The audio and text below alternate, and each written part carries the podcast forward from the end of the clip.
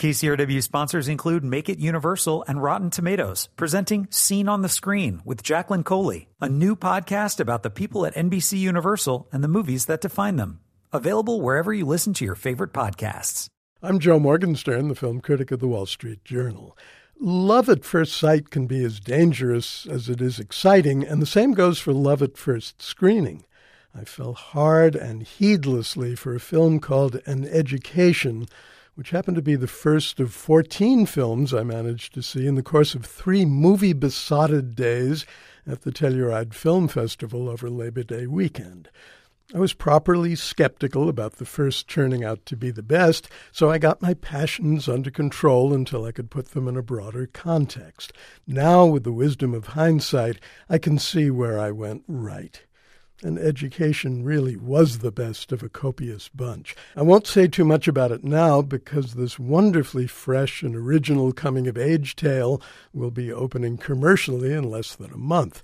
Insuffice it to say that the director, Lone Scherfig, and the screenwriter, Nick Hornby, have created a classic stars born occasion for a young English actress named Carey Mulligan.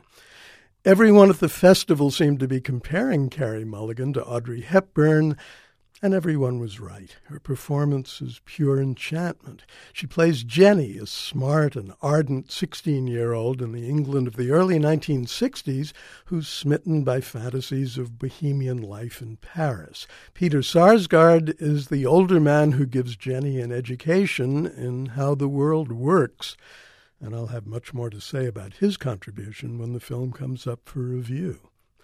Most of the movies at Telluride were meant to entertain, but Jacques Audiard's A Prophet stretches the concept of entertainment by taking us into the brutish world of a French prison for 150 minutes and into the seizing mind of Malik, a young Muslim prisoner played by Tahar Rahim.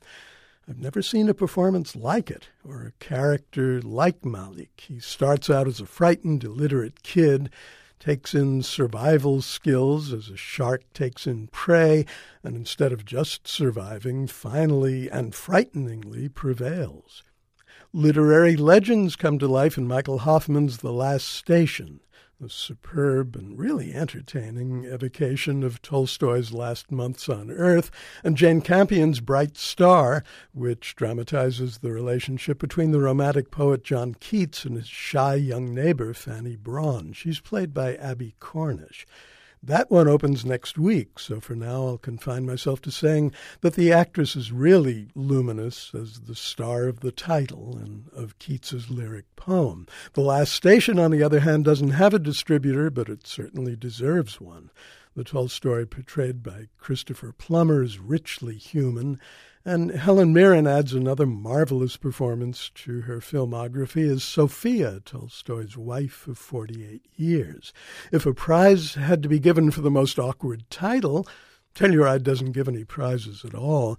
It might have gone to Bad Lieutenant Port of Call, New Orleans. But that's the only thing I'll say against Werner Herzog's comic riff on, or as some have already claimed, violation of Abel Ferrara's relentlessly bleak bad lieutenant. This outrageously enjoyable film is set in post Katrina New Orleans, and it stars Nicolas Cage as a cop who goes from bad to worst with a joyousness we haven't seen in a Cage performance for much too long. I love it, the lieutenant cries. I just love it after a preposterous one man bust. I loved it too. I'm Joe Morgenstern, and I'll be back on KCRW next week with more reviews. KCRW sponsors include Make It Universal and Rotten Tomatoes, presenting Scene on the Screen with Jacqueline Coley, a new podcast about the people at NBC Universal and the movies that define them. Available wherever you listen to your favorite podcasts.